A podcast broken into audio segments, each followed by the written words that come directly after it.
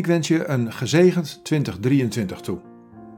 Vanaf 1 januari 2023 krijgt de dagelijkse podcast Tijd met Jezus een iets ander karakter.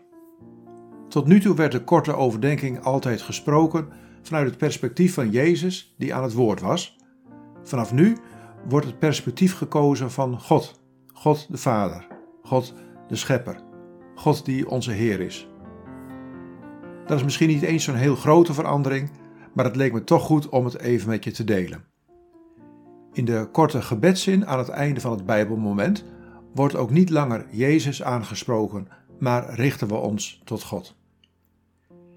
Ik voer deze wijziging door omdat tijd met Jezus de komende maanden parallel loopt met de online cursus die ik aanbied in de School voor Spiritualiteit. En die cursus heeft als titel Leven met God vanuit 12 eenvoudige woorden. Dat is een cursus die je wil helpen om in je dagelijkse leven op eenvoudige manieren contact te zoeken met God, zodat leven met God voor jou concreter wordt en ook meer geïntegreerd met je dagelijkse bezigheden. De Bijbelmomenten van tijd met Jezus willen daarbij helpen. Overigens kun je de Bijbelmomenten ook prima beluisteren zonder met de cursus mee te doen.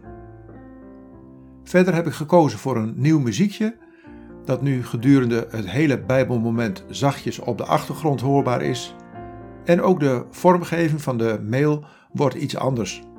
We nemen afscheid van de afbeelding van Jezus op de berg en daarvoor in de plaats komen twaalf kleurige strepen die ook passen bij de cursus over naakte spiritualiteit.